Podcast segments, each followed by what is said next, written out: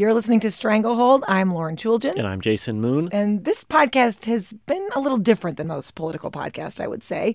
We've been focusing less on the candidates and more on the institution of the New Hampshire primary and the power that this thing has had for so long and what it looks like now. And that is why we were pretty excited. Very excited. When we got this voicemail from a listener. Saved message sent by a public caller. Friday, November 1st. Time 10:09 a.m. Good morning. This is Representative Marjorie Smith calling. It was from a longtime New Hampshire Democrat, Marjorie Smith, who wanted to show us something. I thought you might be interested, or I hope you'd be interested, in an invitation to what might very well be one of the last old fashioned New Hampshire primary chats um, and to see how at least it used to be done and what the value is in it without all the game playing. So I'd love to hear from you, and in any event, love to um, perhaps commiserate with you about what I see as the death death of the New Hampshire primary. The last old fashioned primary chat. The death of the New Hampshire primary? This is like made for Stranglehold. Obviously, we're going.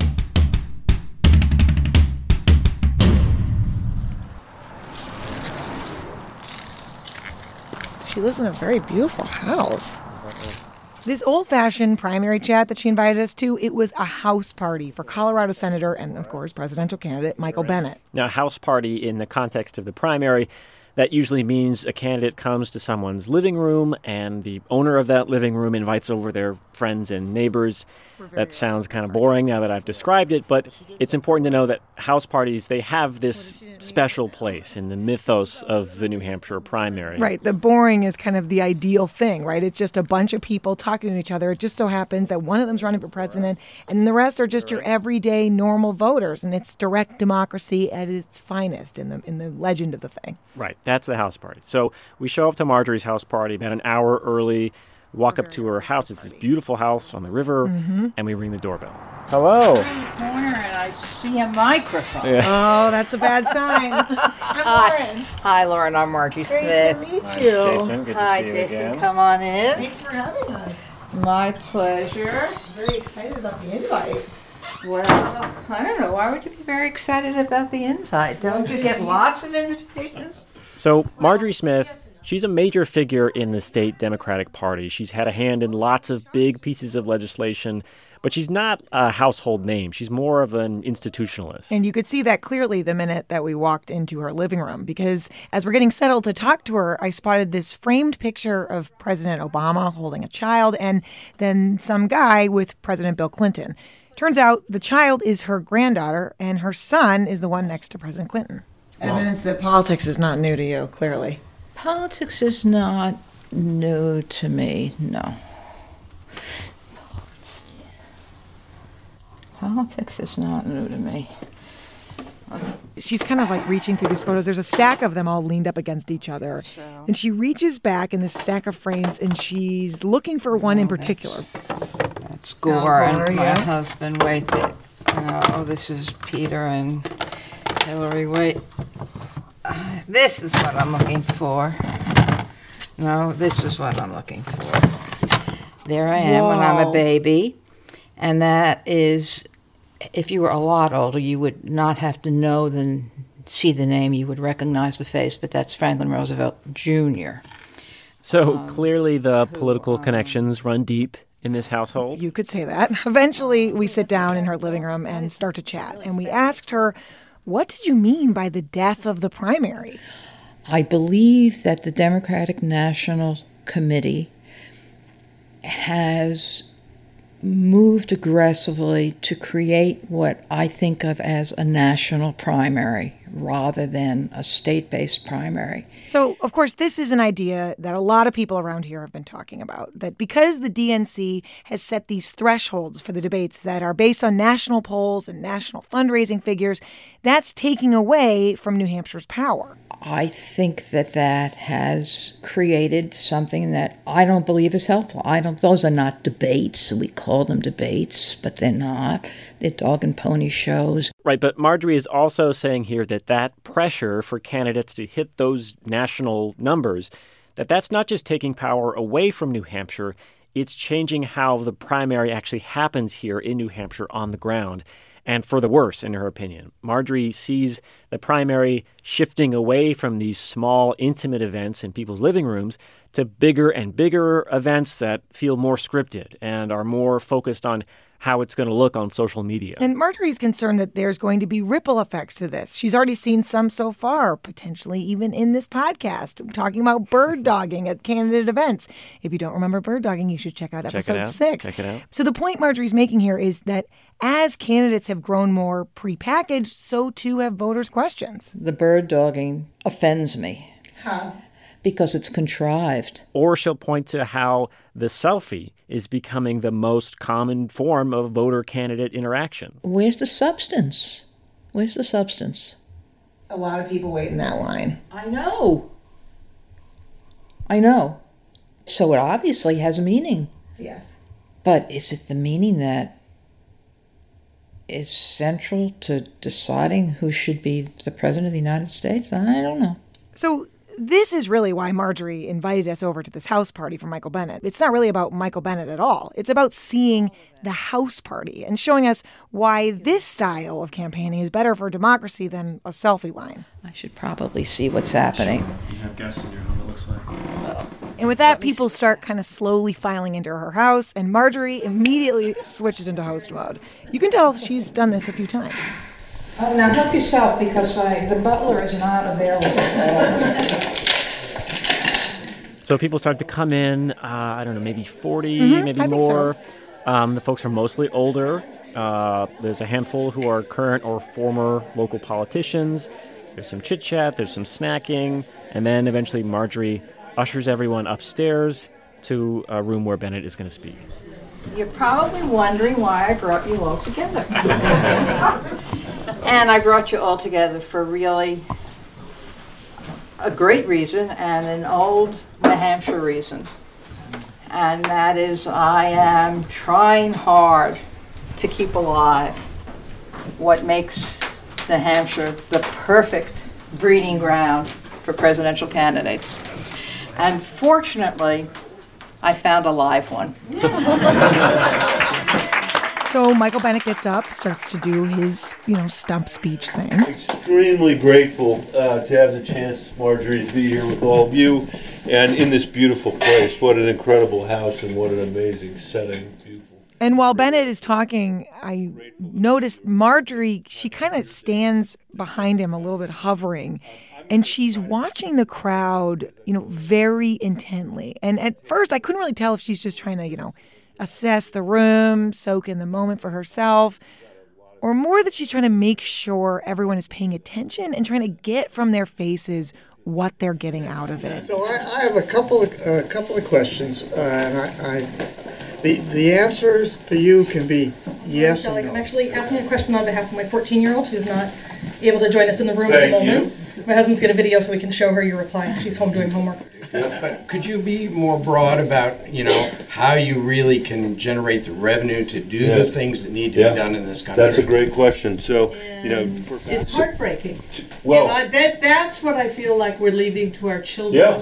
and our grandchildren a world of bullshit. yeah, that the last point I totally agree with. And I think this is is really what Marjorie wanted us to see the question and answer period where you know regular people were able to ask questions about whatever they wanted. There mm-hmm. were real back and forths. By my count, Bennet took 11 questions and stayed well beyond the, the point wi- at which his staff wanted him to leave. And some of the questions that people asked, they were about the exact thing we were talking about with Marjorie the power of the primary. I'm sorry, Mark. So this is this is what I want to say. People in New Hampshire have a big responsibility. And people in New Hampshire are confused about what to do with that responsibility. Um, I know a few people who have their candidate and they're committed, but I know many more, as I said, are confused. So, how are you going to win New Hampshire? By by unconfusing you. No, by, look. but how I much think time will you spend? I, I'm going to spend a lot of time here, and the and the way I'm going to win it is by being in r- living room after living room after living room after living room, answering every question that Margie will let me answer, and and and and cutting me off when I've gone on for too long. I mean, I, that's what I'm going to do. That's how I'm going to do it. And So clearly, Bennet is Team Marjorie when it comes to how the primary is supposed to happen. But I think we should say here that living rooms are basically Bennet's only choice at this point. Yeah, because he's polling very, very low. He is really trying to make as many inroads he can as far as name ID, and it's November. So it could be principle or it could just be the realities of the situation. I'm sad to say this, but if I don't leave, I'm going to miss my flight, and then we'll miss my dental appointment in the morning, which you know that won't be good. So after Bennet finishes, people are starting to get their coats and say their goodbyes to Marjorie. Thank you very much. Thank you. It was delightful. Thank you. He's a hot tomato. Well, yeah, you could say that. I mean, I think he. I don't know what a hot tomato is. It means it's he's really area. good. I like them a lot, and uh, I thank you for putting this together. Anyway, after most people have left, Marjorie looks at us and she says, So I rest. I rest my case. You rest your case? I rest my case. What you saw tonight was unstaged, unprogrammed, no uh, planted questions, um, a group of thoughtful, concerned New Hampshire voters who asked questions and listened, and they gained energy, and so did he. And you know, there is some truth to what she's saying. There was no bird dogging. Voters did get to have exchanges with the candidate. And, you know, afterwards, Michael Bennet told us that it did stick with him. So you could see what Marjorie was talking about. But we should also say that Marjorie gets how this will sound. It's stuffy and it's old fashioned and it's naive, and I understand all of that. But she really also believes that this way of campaigning is better for all of us. Marjorie uses this metaphor that I've been thinking about a lot, which is that the New Hampshire primary used to be like shows that wanted to get on Broadway but had to go to smaller places first to make sure that they were good enough for Broadway. And the idea there is that candidates would come here to learn and grow and kind of figure things out. They'd pick up things from voters, their character would get shaped by the experience.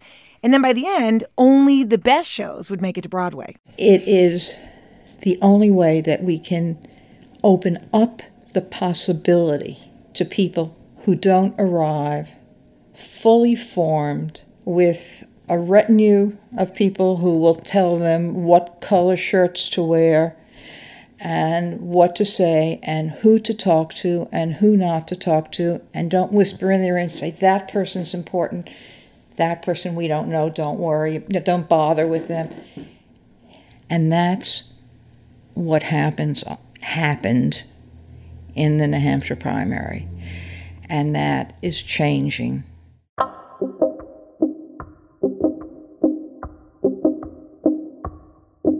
So that's one vision of how the primary should be done. Small conversations in a small state between voters and candidates, a training ground. But, you know, we also wanted to see a different perspective. We wanted to talk to somebody who sees that the primary is changing but thinks it's a good thing, Right, so something like the opposite of a house party. with a long selfie line. We'll get to that after a break.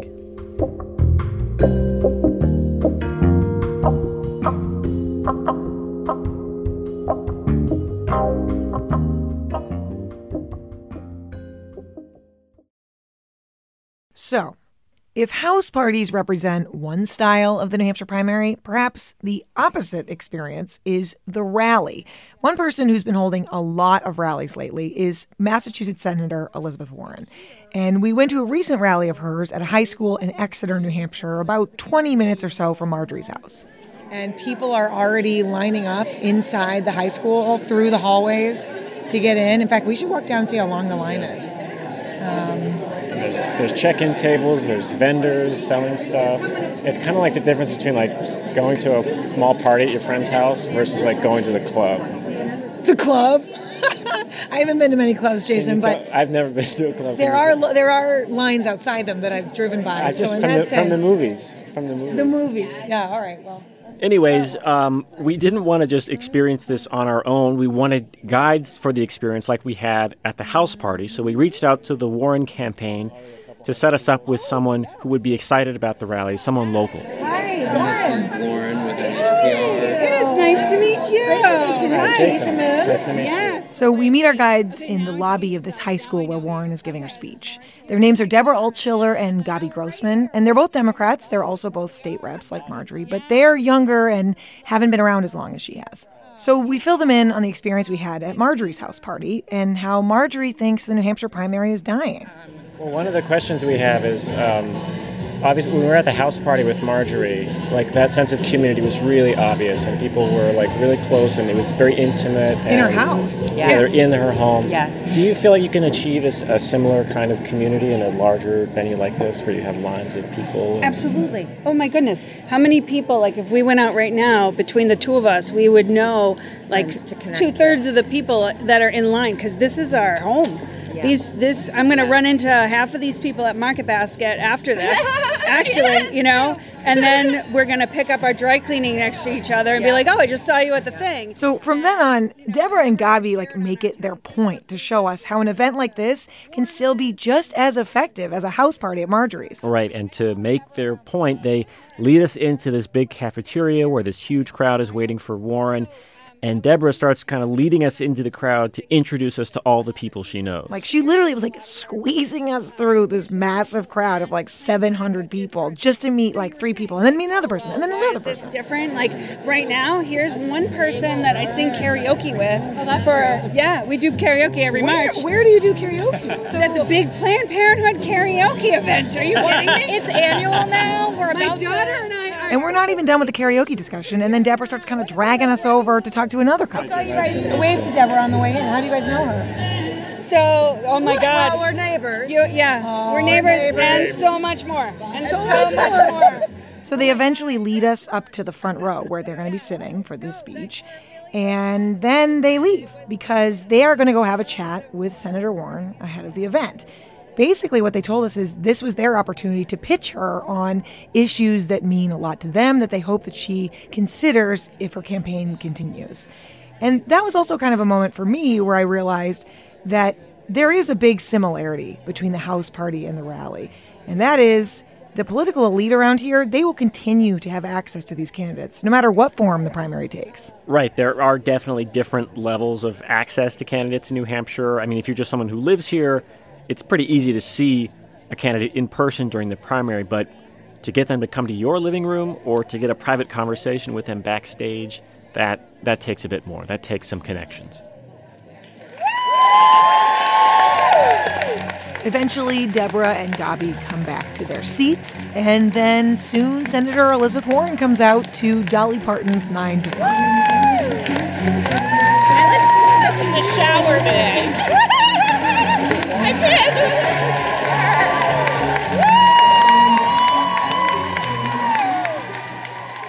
So Warren gives her standard stump speech, and then it's time for questions.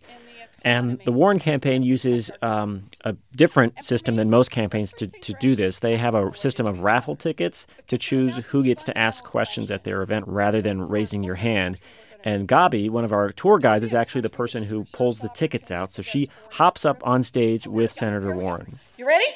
Oh, look at your cute basket. All right, you're gonna hold Oh, the basket. I like this. Uh huh. Here we go. Three lucky tickets Let's to ask do 'em. questions. First one, eight four six five six seven four. Do we have someone? Hi. Hi. Um, why did you decide? Oh, oh, wait. Tell me your name. Oh, I'm Natalie. Hi, Natalie. Natalie, would you be insulted if I asked how old you are? no, I'm 10. Whoa! All right, Natalie, 10 and ready to do a little democracy. Okay. My kind of gal. Okay, Natalie. Um, why did you decide to, to run for, um, to become a president? Whoa. By the way, it just so happens that Gabi apparently knows this girl. Of the three tickets she picked out of this bucket, this is a girl she knows. So after Warren's stump speech and the three questions, there is, of course, the selfie line. And it's one of those things that Marjorie bemoaned to us as a sign of the end of the primary. Thank you, everyone, for coming. And the photo line for your selfies will start right over here. And folks with kids, you can come to the front of the line. But perhaps not surprisingly, Deborah tells us she has a very different take on this. She sees the selfie line as a long list of issues, personal issues that people get a chance to present one on one to somebody running for president. So we wanted to talk to some people waiting for selfies about this experience. Uh, so near the back of the line, we met a nice woman named Gail Rhodes. Yeah, so why do you want to wait in this long line? Because I think she deserves to be thanked for what she's doing, getting out here, as every candidate does. I shook Cory. I stood in line to shake Cory Booker's hand just because I wanted to meet him one on one. So it's not about look in his eyes. I want to look in their eyes. What will you see? Well, hopefully their soul. Ooh. What do you see? Do you see mine? Yes. What does it look like? Very nice aura. Thank you so much, Gail. Welcome. Near the front of the line, we met Kate Canny and Aaron Basagio. We're trying to figure out like what you say up there. I don't know. It's very stressful. Okay, well let's brainstorm. So what are your ideas going right now? Not much. Nice to meet you. Thank you. That for sounds very positive. Being here. That's about it. Thank you for being in the fight. I'm rooting for you. I don't know. So clearly, there's a, a wide spectrum of the types of Expectations. expectations that people Experiences. have for what's going to happen during the selfie moment. So then we decided to check back in before we left with Deborah just one last time. And like Marjorie, she basically says to us, I rest my case. Her case, though, is that large events like this can really create community. It's a thing that can bring people together and energize people. I mean, it's electric. It's electric, and and we are we are that concentrated, boiled down cider that's about to turn into syrup. You know, like a, there's no more there's no more true flavor than when you've like boiled all the rest of it out, and you're just about to get that awesome apple cider syrup to put on ice cream. Like that's what is happening in this room right here. Do you make apple cider syrup? Yeah. Don't you? I've you? never heard of that. What? Never. So I'm gonna try that. Yeah, don't get Honeycrisp apple cider. So, Lauren. Yes. We saw two very different versions of the primary that's playing out right now in New Hampshire Mhm. with two very different takes on what that means for the state. What, what have we learned? that even in the Democratic Party, among people who have similar goals, who all want the same outcome from the 2020 election, there are very differing views on the best way to pick a candidate. But as you pointed out earlier, one thing that is the same is that both Marjorie and Deborah and Gabi, they all have access. They're all in the front row, whether it's the House Party or the rally, right? Oh, yeah. And as long as the candidates keep coming to New Hampshire, I doubt that changes.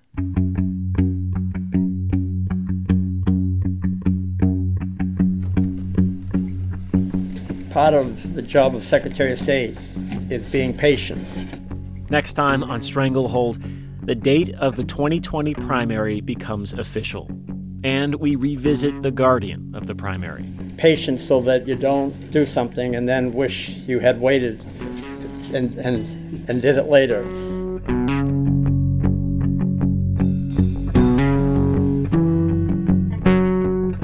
This episode was reported by Lauren Chooljian and me, Jason Moon.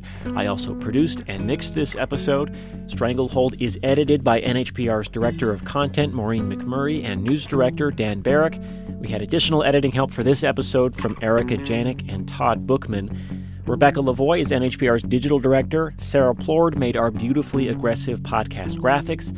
We had original music in this episode from Lucas Anderson and me, additional music from Blue Dot Sessions. Special thanks to Deborah Altschiller, Gabi Grossman, Marjorie Smith, and the Warren campaign, and of course to Lauren's dad, Barry Chooljian, who helped us name this podcast. Stranglehold is a production of New Hampshire Public Radio.